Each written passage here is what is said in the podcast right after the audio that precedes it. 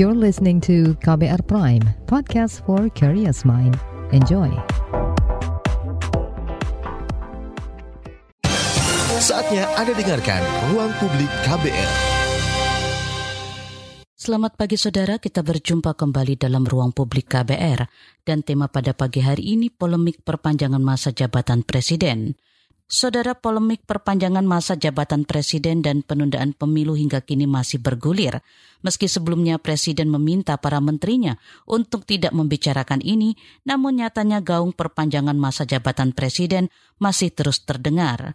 Penolakan perpanjangan masa jabatan presiden pun terus disuarakan sejumlah pihak seperti Aliansi BEM, fraksi DPR, dan masyarakat umum lainnya. Lalu bagaimana dampak dari polemik ini jika tidak diatasi dengan tepat? Berikut perbincangan saya bersama Direktur Pusat Studi Konstitusi Pusako Universitas Andala Sumatera Barat Ferry Amsari dan anggota Dewan Pembina Perkumpulan untuk Pemilu dan Demokrasi Perludem Titi Anggraini. Pada segmen pertama ini kita akan simak penjelasan anggota Dewan Pembina Perkumpulan untuk Pemilu dan Demokrasi Perludem Titi Anggraini. Sebenarnya siapa yang diuntungkan dengan uh, wacana penundaan pemilu ini, Mbak? Ya, kalau kita kaji mendalam, wacana penundaan pemilu ini kan tidak hanya berhenti pada uh, penundaan pemilunya, tapi juga satu paket dengan perpanjangan masa jabatan. Penundaan pemilu itu karena pemilu kita kan pemilu serentak, jadi memilih presiden dan wakil presiden, anggota DPR, anggota DPD, anggota DPRD provinsi dan anggota DPRD kabupaten kota.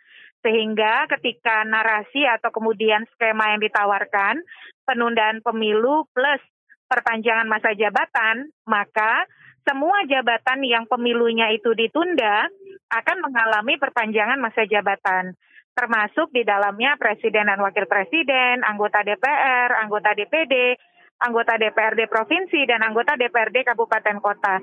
Sehingga kalau ditanya siapa yang diuntungkan, tentu saja insentif itu akan didapat oleh mereka yang masa jabatannya diperpanjang tanpa harus mengikuti pemilu kan begitu.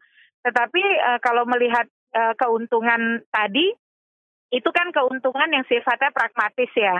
Karena uh, mereka masa jabatannya yang harusnya lima tahun ya menjadi kalau ditunda dua tahun berarti kan ditambah dua tahun. Kalau ditunda tiga tahun berarti ditambah tiga tahun. Nah mereka yang pada awalnya ikut pemilu untuk masa jabatan selama uh, lima tahun akhirnya bisa duduk di jabatannya itu sampai dengan tujuh atau delapan tahun baik untuk yang di eksekutif ataupun di legislatif.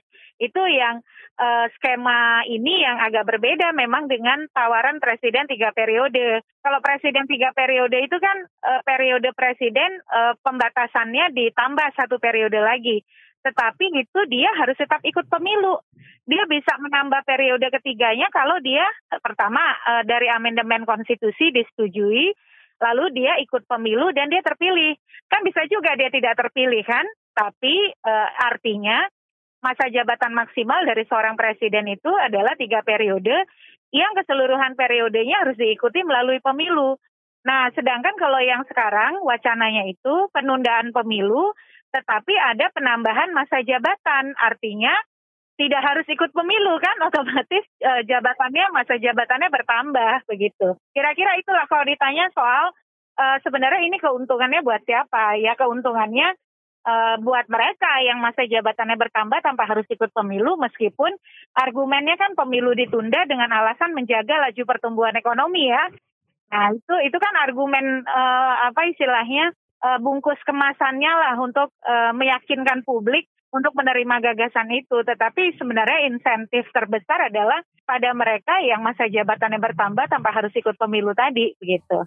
Tetapi apakah memang uh, sesuatu yang mudah atau sebenarnya harus melewati proses yang panjang, Mbak Titi, ketika pemilu itu ditunda? Ya, menunda pemilu pertama begini, kita lihat dulu konstruksi hukum kita kita lihat dari yang paling uh, uh, teknis ya, Undang-Undang Pemilu, Undang-Undang Nomor 7 Tahun 2017. Di dalam Undang-Undang Nomor 7 Tahun 2017 memang dikenal situasi dan kondisi yang memungkinkan sebagian atau seluruh tahapan pemilu yang sudah dijadwalkan itu ditunda. Nah, terminologinya itu disebut dengan pemilu lanjutan dan pemilu susulan. Pemilu lanjutan itu dalam hal terjadi bencana alam, kerusuhan, gangguan keamanan, atau gangguan lainnya yang membuat sebagian tahapan tidak bisa berjalan. Jadi tahapan pemilunya harus ada dulu nih. Misalnya kita ingin menyelenggarakan pemilu 2024. Lalu dalam perjalanan di suatu daerah gitu ya, tiba-tiba ada gunung meletus. Kan tidak mungkin kita memaksakan uh, pelaksanaan tahapan, misal contoh uh, pemutakhiran data pemilih di uh, daerah yang terdampak gunung meletus tadi kan begitu. Nah itu ditunda uh, sebagian dari tahapan. Jadi nanti tahapan akan dimulai lagi dari yang tertunda itu. Itu disebut dengan pemilu lanjutan. Lalu ada pemilu susulan. Nah, pemilu susulan ini apabila seluruh tahapan yang sudah direncanakan terganggu karena adanya bencana alam, gangguan keamanan, kerusuhan atau gangguan lainnya yang membuat seluruh tahapan itu tidak bisa uh, berlangsung begitu. Baru ada pemilu susulan. Nah, kalau kita lihat faktor penyebabnya kan semuanya situasi kedaruratan ya, situasi luar biasa. Bukan sesuatu yang istilahnya terprediksi atau bisa terproyeksi kan kalau uh, konsep uh, terhentinya tahapan karena uh, bencana alam, gangguan keamanan, kerusuhan dan gangguan lainnya, tahapan itu berjalan biasa. Lalu tiba-tiba terjadi kondisi luar biasa yang membuat tahapan terhenti. Nah itu kalau di Undang-Undang Pemilu bukan misalnya diproyeksi seperti hari ini, diprediksi hari ini, karena kita ingin menjaga laju pertumbuhan ekonomi, maka kita tunda pemilunya. Jadi desain uh, penundaan pemilu seperti apa yang disampaikan oleh para elit politik itu tidak sejalan dengan uh, terhentinya tahapan di dalam undang-undang pemilu. Tapi yang kedua yang juga sangat krusial, penundaan pemilu itu harus tetap dalam bingkai uh, pasal 7 Undang-Undang Dasar kita dan pasal 22E ayat 1 Undang-Undang Dasar kita. Jadi penundaan pemilu tetap harus dalam bingkai konstitusionalisme kita dalam berdemokrasi. Apa yang dimaksud dengan konstitusionalisme berdemokrasi? Pertama, konstitusi kita menganut semangat pembatasan masa jabatan, di mana presiden itu hanya bisa menjabat uh, selama lima tahun dan bisa dipilih satu kali masa jabatan saja setelahnya. Artinya maksimal 10 tahun, uh, tidak lebih, tidak kurang kan begitu. Satu periodenya lima tahun, tidak lebih, tidak kurang. Yang kedua, pemilu itu diselenggarakan secara langsung umum bebas rahasia, uh, jujur adil setiap lima tahun sekali. Jadi ada uh, periodic election namanya. Jadi uh, pemilu yang terselenggara secara periodik, secara reguler sebagai bagian dari kepastian hukum dan kepastian politik. Nah, harus dipahami bahwa konstruksi hukum yang ada hari ini uh, kalau kita hubungkan antara undang-undang pemilu dan undang-undang dasar, pemilu lanjutan dan pemilu susulan tetap harus dalam bingkai konstitusionalisme demokrasi tadi. Adanya pembatasan masa jabatan dan juga pemilu yang periodik. Bukan kemudian uh, ada ke, uh, eh, istilahnya uh, pembenaran-pembenaran untuk menunda pemilu untuk alasan yang sifatnya proyektif atau sesuatu yang prediktif gitu ya. Karena ingin menjaga laju pertumbuhan ekonomi, lalu pilihan keduanya adalah uh, melanggar semangat konstitusionalisme pembatasan masa jabatan itu. Dengan menambah masa jabatan, walaupun kata-katanya adalah menambah, tidak membatasi periode dua periode, bisa saja dia mengatakan periodenya kan hanya dua kali, tapi karena ditunda pemilunya, yang keduanya masa jabatannya ditambah. Argumennya kan bisa begitu. Tapi itu tidak sejalan dengan semangat uh, konstitusionalisme kita dalam uh, pengaturan masa jabatan di pasal 7 ataupun pemilu yang periodik. Nah, kalau dicari-cari uh, hukum hanya sebagai instrumen uh, legitimasi atau kemudian hukum hanya sebagai alat uh, infrastruktur uh, kekuasaan pasti bisa dicari jalan begitu ya tapi uh, apa kita harus kembali kepada semangat konstitusionalisme kita berdemokrasi. Konstitusi kita memuat semangat dan substansi adanya pembatasan masa jabatan dan pemilu yang periodik. Jadi jangan sampai kemudian ada upaya untuk mencari-cari celah melegitimasi penundaan pemilu dan perpanjangan masa jabatan yang sesungguhnya itu tidak sejalan begitu dengan nilai-nilai uh, berkonstitusi dan berdemokrasi kita saya membaca soal misalnya ada sekian jalan untuk penundaan pemilu dan perpanjangan masa jabatan ya. Sekali lagi ya hukum bisa dikonstruksikan untuk uh, memfasilitasi kekuasaan. Tapi kan bukan begitu moralitas kita berhukum dan bernegara begitu. Jadi kita kembali kepada yang uh, sangat fundamental, mengapa pemilu itu harus periodik, uh, mengapa uh, uh, kekuasaan itu masa jabatan itu harus dibatasi, dan yang terakhir, mengapa kemudian kita harus memastikan agenda pemilu kita harus berjalan dan kalau ada situasi-situasi luar biasa kedaruratan yang terjadi yaitu sesuatu yang memang uh, tidak bisa kita uh, hindari dan bukan sesuatu yang kita desain begitu ya tapi memang situasi yang sifatnya luar biasa kira-kira begitu Mbak Mbak Titi kan ada partai politik yang uh, tegas menolak uh, wacana ini, ada yang uh, secara jelas mendukung wacana penundaan pemilu, tetapi ada juga partai politik yang belum secara jelas menyatakan sikapnya. Nah, dalam hal ini sebenarnya seserius apa Mbak Titi melihat partai-partai politik yang mendukung usulan penundaan pemilu ini untuk terus maju dengan usulan ini Mbak Titi? Uh, saya sebagai publik dan juga orang yang bergiat di isu kepemiluan, menganggap uh, diri saya uh, harus bersiap dengan risiko terburuk sekalipun. Yang pertama, wacana ini tidak bisa dianggap wacana yang biasa-biasa saja sebagai kebebasan berpendapat di alam demokrasi. Sebab mengapa yang menyampaikan adalah ketua umum partai politik yang punya kekuatan politik dan juga kekuatan massa. Dan yang disampaikan itu adalah dalam pandangan saya merupakan hal yang bertentangan dengan tadi nilai-nilai konstitusionalisme kita dalam berdemokrasi ya, sesuatu yang kita uh, sepakati dan tidak mungkin kita ingkari hanya karena uh, kepentingan yang sifatnya pragmatis apalagi temporer. Ini kan istilahnya sesuatu yang muncul tiba-tiba tapi membawa konsekuensinya bisa sampai pada perubahan konstitusi kan bukan sesuatu yang merupakan hasil dari resultante atau pemikiran besar uh, semua elemen bangsa yang menghendaki untuk itu gitu ya. Ada alasan-alasan konstitusional yang kuat yang memang harus uh, di, dicarikan solusinya melalui perubahan konstitusi. Kan kan seperti itu ya karena kalau kalau kita se, apa pahami konstitusi kan juga bukan sebuah produk yang istilahnya bukan kitab suci yang tidak bisa diubah.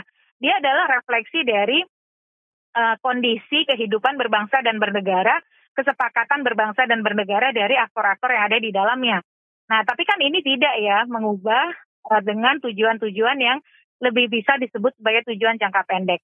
Nah, oleh karena itu kita tidak bisa menganggapnya sebagai ya eh, disederhanakan sebagai bagian dari kebebasan berpendapat begitu ya karena yang mengemukakan adalah elit yang punya kekuatan politik dan kekuatan massa. Nah, yang kedua mengapa saya menyampaikan kita harus bersiap dengan kondisi terburuk begitu ya. E, pengalaman e, mengawal undang-undang pemilu sebut saja, undang-undang pemilu itu kan uh, sudah dibahas di DPR, sudah dilakukan rapat dengar pendapat umum bersama para pakar, publik berkali-kali.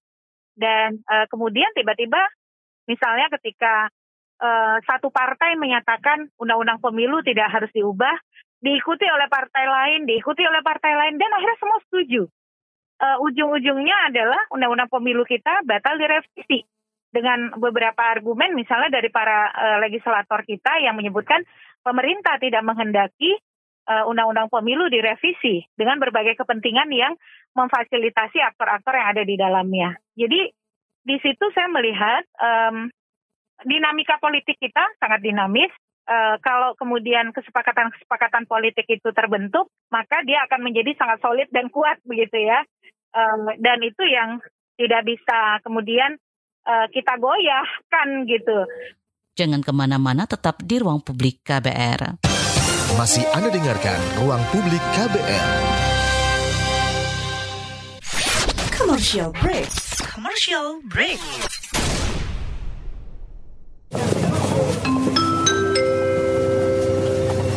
Mohon perhatian, panggilan terakhir penumpang Trending Air dengan nomor penerbangan WT0101 dipersilakan segera mendengarkan podcast What's Trending melalui Spotify.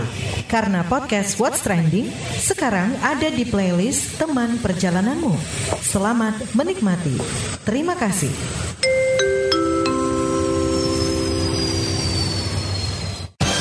Masih Anda dengarkan Ruang Publik KBR.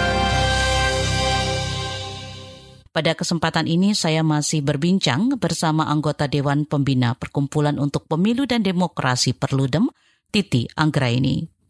Nah, makanya ya lebih baik kemudian kita mengantisipasi dan uh, istilahnya waspada sejak awal. Karena pertama, kalau bagi saya ini adalah uh, pembatasan masa jabatan dan pemilu yang periodik adalah komitmen kita dalam berdemokrasi uh, dan demokrasi yang konstitusional.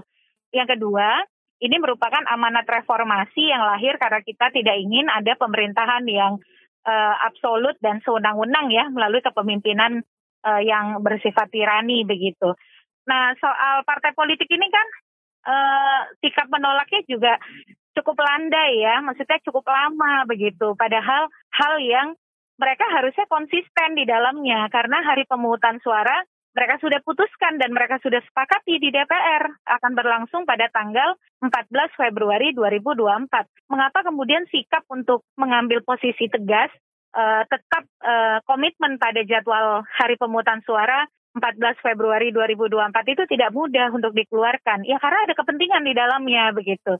Dan menyikapi kepentingan ini tentu kita sebagai publik tetap harus kritis dan tetap harus berpikir jernih ya untuk bersiap dengan skenario-skenario yang mungkin akan sangat mengejutkan begitu. Bagaimana uh, dengan uh, para uh, calon yang uh, mulai menyuarakan keinginan mereka untuk maju menjadi anggota legislatif? Apakah ini juga akan memberikan mereka waktu lebih panjang untuk mempersiapkan diri dan meningkatkan tingkat elektabilitas mereka, Mbak? Iya, salah satu konsekuensi uh, durasi waktu yang diperpanjang uh, ya dalam artian pemilu yang ditunda uh, waktu untuk uh, menjangkau masyarakat kan menjadi lebih lama. Satu sisi memang ada aspek positifnya, ada interaksi yang bisa didorong lebih baik, uh, penjangkauan semua elemen masyarakat. Tetapi yang kedua jangan lupa, sebenarnya kan kondisi-kondisi itu sudah diperhitungkan karena jadwal pemilunya sudah terjadwal sejak lama dari tahun 2004 kita ini sudah tahu karena pemilu kita lima tahun sekali, maka setelah 2004 akan ada pilpres 2009, akan ada pilpres lagi 2014, akan ada pilpres lagi 2019, dan setelah 2019 akan ada pilpres di 2024. Sehingga kalkulasi politik para aktor itu kan sebenarnya sudah memperhitungkan kerangka waktu yang sudah didesain dengan teratur tadi, secara periodik tadi. Nah kalau ini dimundurkan, konsekuensi yang paling besar adalah biaya. Berarti kan mereka harus menambah biaya untuk menjangkau masyarakat, untuk kemudian kemudian melakukan kerja-kerja istilahnya sosialisasi pencitraan yang sifatnya uh, uh, apa uh, yang sifatnya istilahnya membangun citra diri begitu ya. Dan itu kan semua membutuhkan biaya. Tentu yang diuntungkan adalah para calon yang punya modal besar. Sementara para calon yang mungkin modalnya sudah terkalkulasi sesuai dengan periodisasi pemilu, dia harus cari uang lagi kan gitu. Nah, itu juga menjadi sesuatu yang bisa membuat kompetisi menjadi tidak adil, terutama bagi mereka yang uh, memiliki pendanaan terbatas dalam upaya untuk menjangkau uh, apa uh, proses pemilihan yang durasinya makin mundur begitu. Jadi makin mundur durasi pemilihan otomatis mereka juga harus punya dana ekstra kan untuk memastikan mereka tetap bisa menjangkau masyarakat. Jadi tidak selalu menguntungkan juga untuk para orang eh, orang-orang yang ingin maju ini ya Mbak ya, karena itu juga akan mempengaruhi pendanaan mereka, begitu ya? Betul, betul. Jadi ya itu itu konsekuensi paling terdampak bagi para kandidat ya. Uh, otomatis pendanaan menjadi lebih membengkak karena kan mereka harus memelihara uh, ingatan publik sampai dengan 2026 atau 2024 yang seharusnya bisa jadi akan mereka didesain untuk 2024. Makanya kita uh, memilih uh, pemilu yang periodik itu kan dalam artian memberikan ruang untuk mempersiapkan segala sesuatunya lebih terukur begitu ya. Uh, dan uh, membuat persiapan secara uh, adil dan setara bagi semua kandidat. Nah, kalau yang ditunda berarti kan petahananya di posisinya menjadi lebih lama dan tentu akan lebih diuntungkan para petahana dibandingkan orang-orang yang sedang tidak memegang jabatan di eksekutif ataupun legislatif kan begitu. Supaya uh, wacana ini tidak menjadi sesuatu yang akhirnya terwujud, Mbak, siapa atau uh, bagaimana cara uh, menghentikan uh, supaya wacana ini tidak berkembang lebih lanjut, Mbak? Ya, pertama saya masih berharap dan meminta partai politik yang belum bersikap untuk segera bersikap. Karena bagaimanapun itu menjadi um, pertanggungjawaban publik ya soal sikap mereka pada komitmen uh, demokrasi konstitusional kita. Yang kedua, karena memang aktor yang paling terhubung dengan gagasan penundaan pemilu dan perpanjangan masa jabatan ini kan sesungguhnya presiden. Karena kan tidak akan ada perpanjangan masa jabatan kalau presiden tidak setuju. Kan logikanya begitu. Jadi e, narasi ini akan berhenti kalau Presiden Joko Widodo segera mengatakan dan membuat pernyataan publik secara tegas seperti halnya beliau menolak presiden tiga periode bahwa e, narasi ini tidak beliau dukung dan beliau tidak ingin menjadi bagian di dalamnya. Saya kira itu yang akan membuat ini selesai begitu. Selain saya kira publik dan media massa lagi-lagi ya tetap perlu memberikan edukasi dan pencerahan dan menganggap ini bukan sebagai isu yang e, istilahnya main-main begitu ya. Karena lagi-lagi ini kan bagian dari perjuangan kita, uh, perjalanan sejarah, di mana di dalamnya ada amanah reformasi yang perlu kita pegang, dan kita ingin demokrasi kita yang sejatinya uh, merupakan hasil dari keringat kita semua ini justru tidak mundur ke belakang gitu, tidak tidak dibajak oleh orang-orang yang ingin uh, melanggengkan kekuasaan tanpa kemudian punya komitmen dan argumentasi uh, yang uh, logis uh, serta akuntabel kepada publik gitu Mbak. Wacana penundaan pemilu ini akan berdampak seperti apa bila terrealisasi terhadap masyarakat, Mbak? Kalau terrealisasi pertama begini kan uh, isu ini bukan isu yang netral nilai. Di isu ini punya uh, dimensi uh, praktis ya, politik praktis kan juga ada orang-orang yang berkepentingan pemilu itu tetap di 2024. E, mereka yang elektabilitasnya bagus atau kemudian yang memang sudah e, berinvestasi banyak untuk mempersiapkan pemilu. Nah, mereka tentu akan dirugikan. Yang dikhawatirkan adalah kalau kemudian ini diikuti oleh mobilisasi sosial politik e, masyarakat e, di akar rumput gitu ya. Nah, ini bisa apalagi kalau kemudian diikuti dengan e, istilahnya e, adanya uh, elemen atau narasi-narasi yang berkaitan dengan residu pemilu 2019 soal pembelahan di masyarakat kita. Yang terjadi itu bisa kekacauan, bisa istilahnya itu bisa uh, benturan sosial dan chaos di masyarakat kita begitu. Karena ini lagi-lagi bukan sebuah isu yang uh, netral nilai atau kemudian tidak berkaitan dengan uh, kepentingan praktis politik praktis gitu dan dia sangat rentan untuk dipolitisir di mana masyarakat bisa kemudian dimobilisir untuk berhadap-hadapan satu sama lain. Dan itu yang kita tidak kehendaki, karena itu tentu akan kontradiktif dengan upaya kita yang sudah kita lakukan maksimal untuk uh, mengendalikan pandemi, menjaga kondusivitas, uh, memastikan pertumbuhan ekonomi berjalan lebih baik. Nah, justru tujuan-tujuan itu tidak akan ada yang tercapai begitu dan itu sangat mengkhawatirkan. Saudara kami ingatkan kembali kalau ruang publik KBR edisi pada pagi ini adalah rekaman, jadi kami tidak bisa menerima pertanyaan dari pendengar. Jangan ke mana-mana.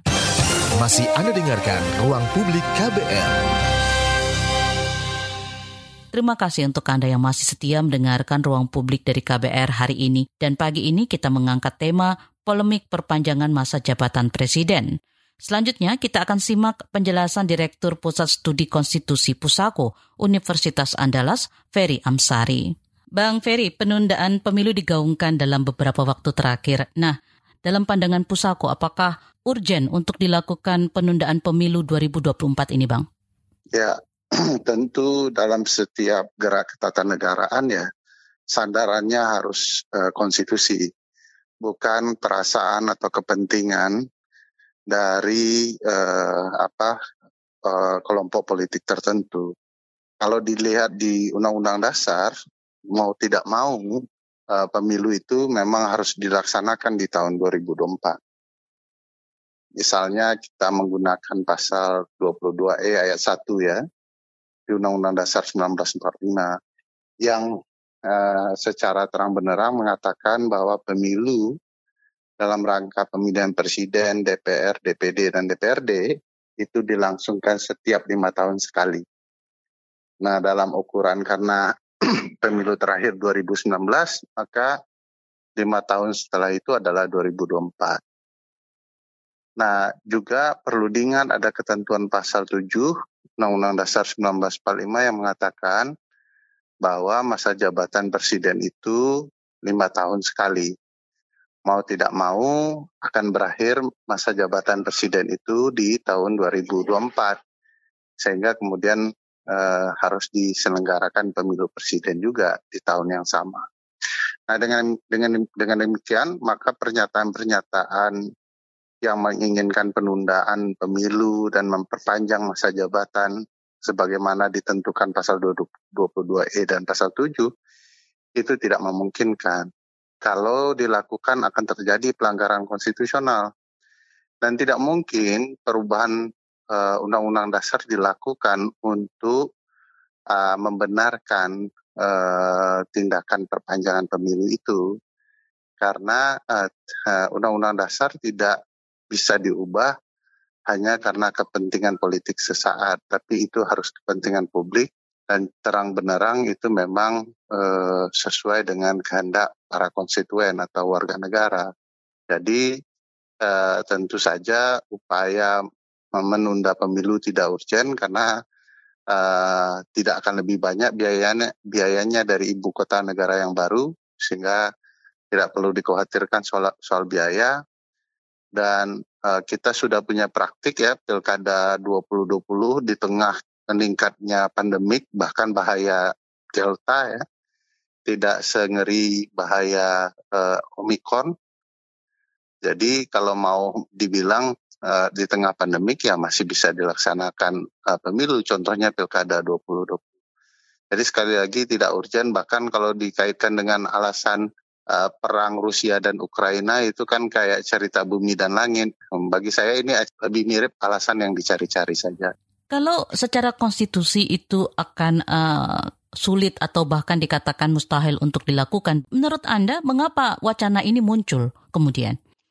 Ya, jadi begini, uh, salah satu godaan terbesar dalam sistem presidensial adalah presiden menginginkan perpanjangan masa jabatan dalam konteks sejarah Bung besar Bung Karno ya uh, tergoda juga untuk memperpanjang masa jabatan bahkan disebut seumur hidup begitu ya. Lalu terlaksana hingga 21 tahun.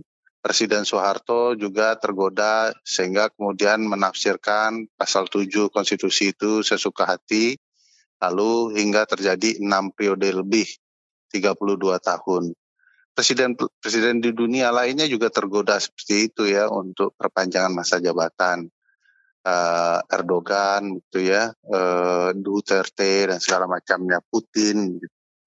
Nah godaan yang sama saya pikir sedang menghampiri Presiden Joko Widodo ya kalau uh, dilihat uh, apa namanya keinginan dan apa yang disampaikan oleh ketua umum partai politik bahwa memang ada arahan dari presiden Joko Widodo melalui Pak Luhut bin Sarpanjaitan untuk memperpanjang masa jabatan. Jadi ini sedang digoda karena ya godaan terbesar dalam sistem presidensial adalah memperpanjang masa jabatan. Beda dengan sistem parlementer yang boleh memperpanjang masa jabatan sepanjang publik suka ya. ya itu catatannya kalau di parlementer publik kalau suka ya diperpanjang. Kalau di presidensial mau suka tidak suka ya tetap jabatannya itu kalau habis ya habis begitu.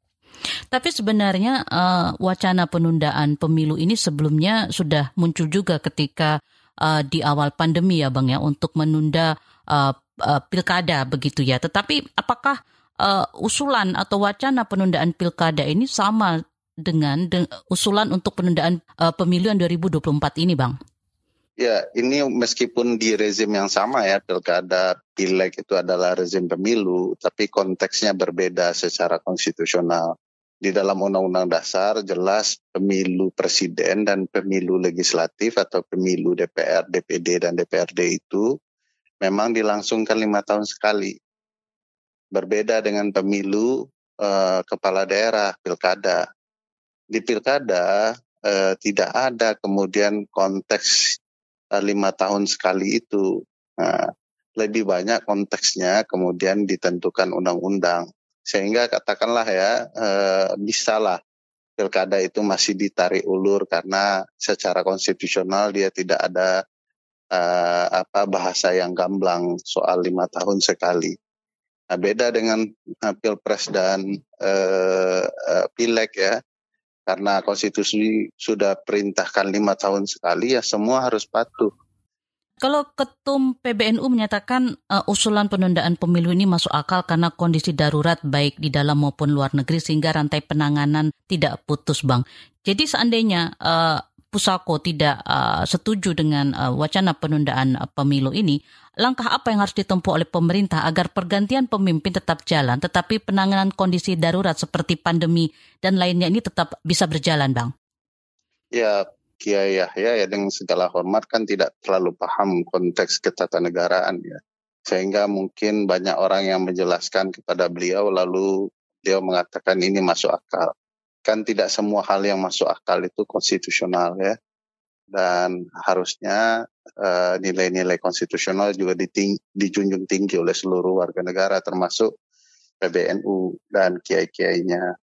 Nah kalau ancaman uh, Omikron menjadi uh, ketakutan tersebar, ya tentu harus banyak ketertiban dalam proses penyelenggaraan pemilu. Kalau belajar dari pilkada 2020 kemarin, Padahal penyelenggara sudah melarang berkumpulnya pendukung ya ketika proses pendaftaran calon malah tetap berkumpul, tidak ada sanksi yang tegas. Nah ini kan tergantung kepada pemerintah dan penyelenggara uh, kalau mau memastikan uh, proses itu tidak berdampak pada pandemi. Kedua, sistem pemilu elektronik kan sudah digaungkan. Ya, bisa jadi ya apa namanya proses pendaftaran jam-jam pemilihan itu diatur secara elektronik. Jadi orang tidak berduyun-duyun datang di jam yang sama. Kalau soal itu sangat sepele ya bagi pemerintah. Niatnya bukan apa namanya, bukan bicara pandemik sebenarnya. Kalau bicara pandemik, eh, saya yakin pemerintah punya cara tersendiri untuk memastikan sebaran ini akan berkurang. Tapi ini kan sebenarnya niatnya ingin memperpanjang masa jabatan, alasannya pandemik, begitu ya menggunakan alasan yang uh, dekat dengan cara pandang pembenaran ya membenarkan perpanjangan itu dengan kondisi-kondisi yang dimanfaatkan. Jadi uh, sudahlah publik saya pikir sudah tahu itu ya niatnya adalah ingin lebih panjang lagi karena saya sampaikan secara sejarah, secara teori ya ketatanegaraan memang godaan untuk memperpanjang jabatan itu besar sekali. Dalam kajian ilmu politik dan hukum tata negara uh, kurang lebih dikatakan begini, presiden itu sebenarnya kekuasaannya sama dengan raja, kecuali dalam hal pembatasan-pembatasan kekuasaan. Kalau raja itu tidak terbatas seumur hidup, tidak tergantikan, powerful begitu ya.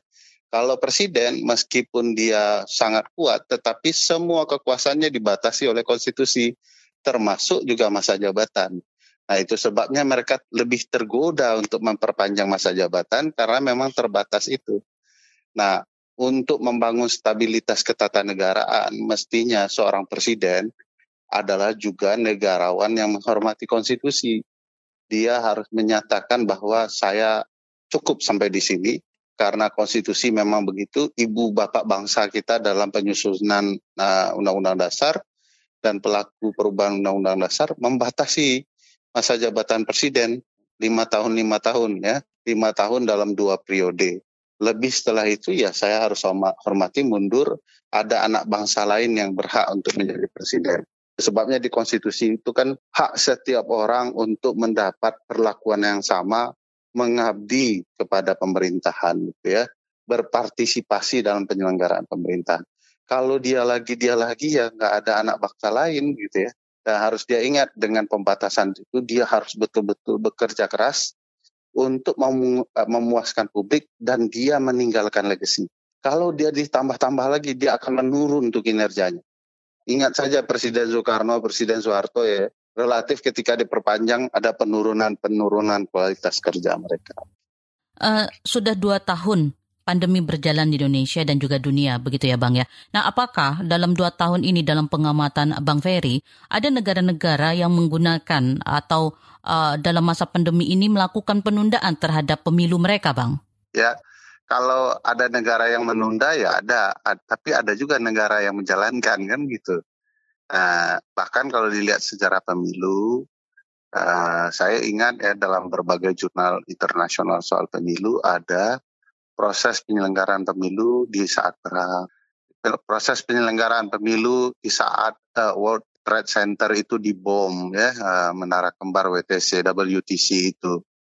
Uh, lalu ada badai Katrina jangankan TPS hilang, penyelenggara pemilu juga hilang. Nah, tapi mereka tetap berupaya menyelenggarakan pemilu karena pentingnya nilai pemilu itu. Siapa yang akan menghadapi badai, siapa yang akan menghadapi terorisme, siapa yang menghentikan perang kalau tidak pejabat yang dipilih publik. Nah, jadi apa namanya uh, menunda pemilu itu dampaknya akan ke banyak hal. Nah ini yang saya pikir perlu dipahami publik bersama agar memperjuangkan haknya. Sebab siapa pun penyelenggara negara, suatu waktu mereka akan tergoda untuk memperpanjang masa jabatan. Kembali kami ingatkan kalau ruang publik KBR hari ini adalah rekaman, jadi kami tidak bisa menerima pertanyaan dari pendengar. Tetaplah bersama kami. Masih Anda dengarkan Ruang Publik KBR. Commercial break commercial break.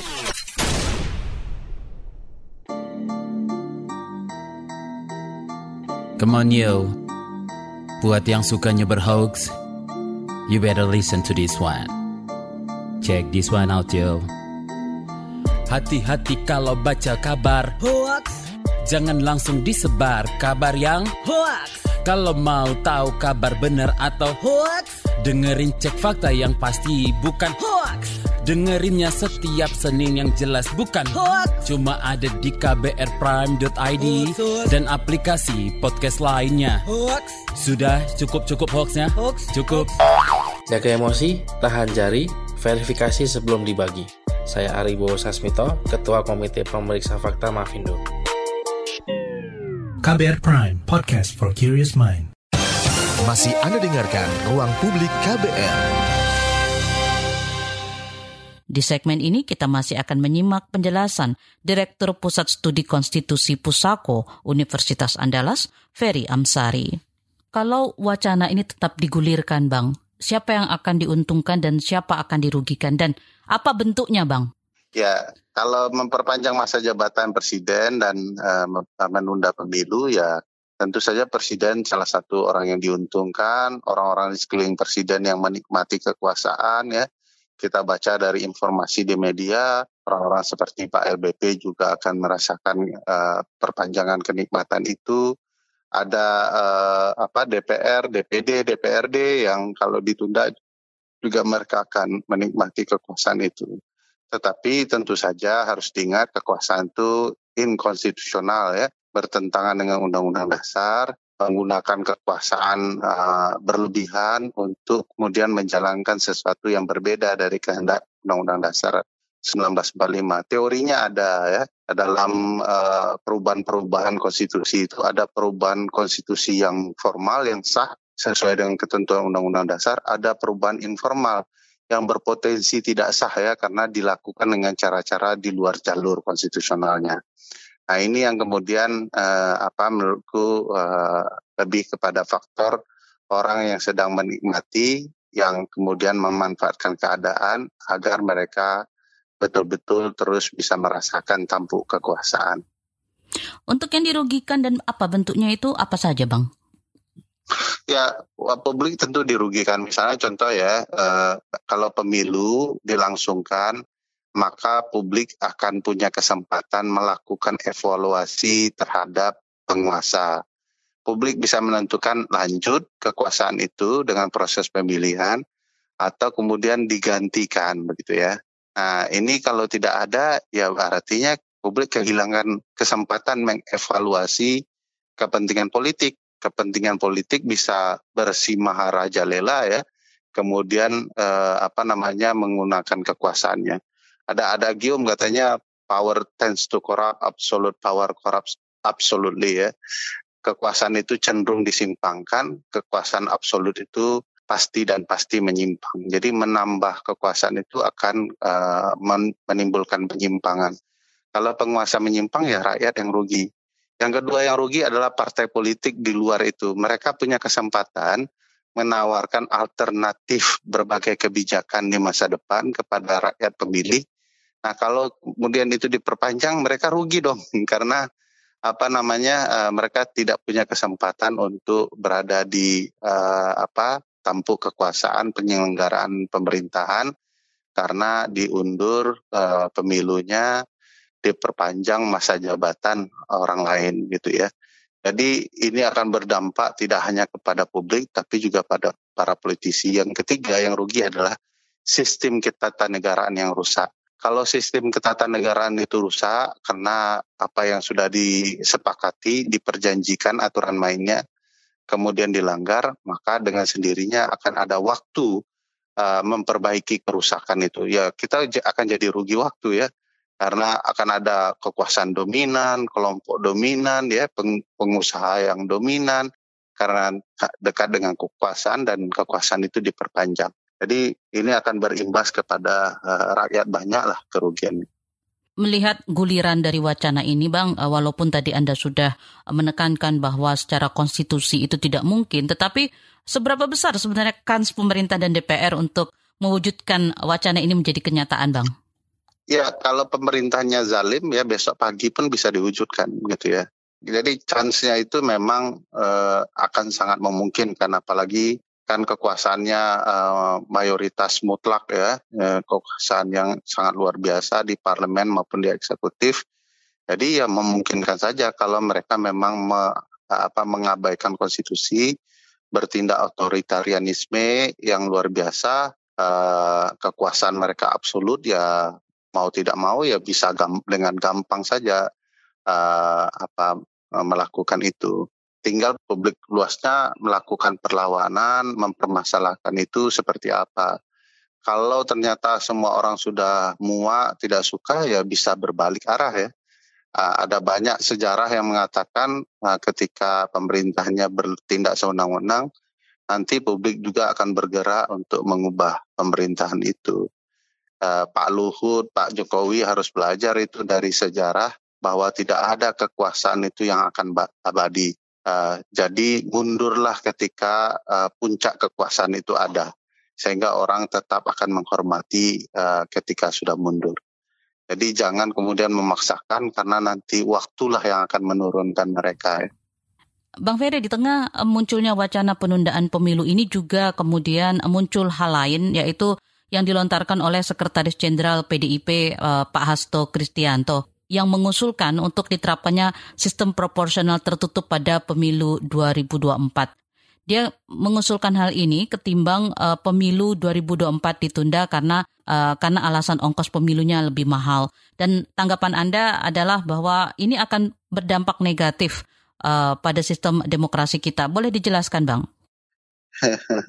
saya pikir para politisi sedang tawar menawar ya sebab sedang terjadi tukar guling terhadap kepentingan-kepentingan masing-masing. Ya eh, sistem eh, proporsional tertutup itu hanya meletakkan kuasa kepada ketua umum partai politik menentukan banyak hal eh, sehingga nanti yang duduk di lembaga legislatif itu adalah orang-orang pilihan partai politik dengan memakai tangan rakyat sebagai pemilih mestinya rakyatlah yang bisa memilih langsung siapa yang mereka suka. Ya, kalau mereka suka terhadap caleg A, B, C, ya sudah mereka akan menentukan itu. Tugas partai politik adalah menyediakan kader-kader terbaik untuk kemudian dipilih rakyat. Bukan sebaliknya, rakyat asal coblos ya, lalu kader-kader itulah yang akan ditempatkan sesuai dengan keinginan ketua partai di parlemen. Bukan begitu demokrasi kita karena uh, di Undang-Undang Dasar sudah tegas mengatakan bahwa kedaulatan di tangan rakyat dan dijalankan sepenuhnya dengan konstitusi. Oleh karena itu mestinya ya ya daulat rakyat itu dalam menentukan siapa pun termasuk calegnya. Nah ini kan begini, sedang ada punya kepentingan untuk memperpanjang masa jabatan, banyak terjadi negosiasi, masuklah kepentingan dan tawaran dari negosiasi ini. Padahal sebenarnya yang tidak mau mengubah undang-undang pemilu itu kan partai politik. Nah sekarang kok tiba-tiba banyak sekali tawaran-tawaran. Saya khawatir ini saling apa ya tukar guling saja. Kalau Anda mau itu uh, perkenankan kami uh, apa uh, memberikan tawaran agar kepentingan kita juga saling untung-untungan. Jadi partai-partai mencoba menawarkan untung kepentingan mereka masing-masing. Nanti yang rugi adalah publik ya, karena uh, terjadi tawar-menawar uh, mengelola kekuasaan negara. Padahal yang harus dikelola adalah kadernya untuk bisa menjalankan kepentingan publik apa desakan uh, Pusako untuk baik kepada uh, parlemen juga pemerintah untuk segera memutuskan bahwa wacana penundaan pemilu ini harus segera diakhiri, Bang? Ya, uh, wacana ini uh, tidak sehat, bertentangan dengan Undang-Undang Dasar, menghabiskan waktu. Kalau ingin fokus menghadapi pemilu, persiapkanlah diri dan partai masing-masing secara baik jangan kemudian berpolemik eh, yang memainkan gimmick-gimmick politik tertentu untuk saling tawar-menawar. Jangan habiskan waktu rakyat dengan isu-isu yang tidak penting. Banyak isu ketatanegaraan yang perlu dijalankan oleh negara dan pemerintah. Sekali kemudian pemerintah mengkhianati konstitusi, artinya juga sama dengan mengkhianati rakyat. Kalau sudah mengkhianati rakyat, sekali uh, itu terjadi, maka penyimpangan-penyimpangan berikutnya juga akan mengikuti. Jadi hati-hatilah dengan penyelenggara negara yang menyimpangkan konstitusi karena hidup kita akan susah termasuk teman-teman media ya sebagian sudah saya dengar ada yang mendukung ya ada yang tajuk rencananya mendukung dan segala macamnya suatu waktu kita akan merasakan ketika di tangan otoritarianisme kemerdekaan media hilang termasuk saya di kampus kemerdekaan akademik juga akan hilang begitu ya Demikian saudara ruang publik KBR pagi ini dengan tema polemik perpanjangan masa jabatan presiden. Terima kasih untuk kebersamaan Anda di pagi ini. Saya Fitri Anggreni undur diri. Salam. Baru saja Anda dengarkan Ruang Publik KBR. KBR Prime, cara asik mendengar berita. KBR Prime, podcast for curious mind.